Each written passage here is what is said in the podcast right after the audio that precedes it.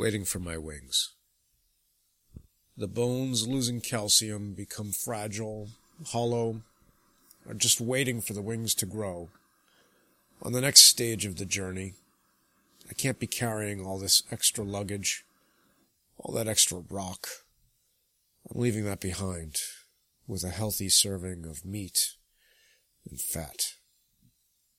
I'll be just an outline of the grounded being I was when my wings grow in. What will be left will be the pure me, the essentials only.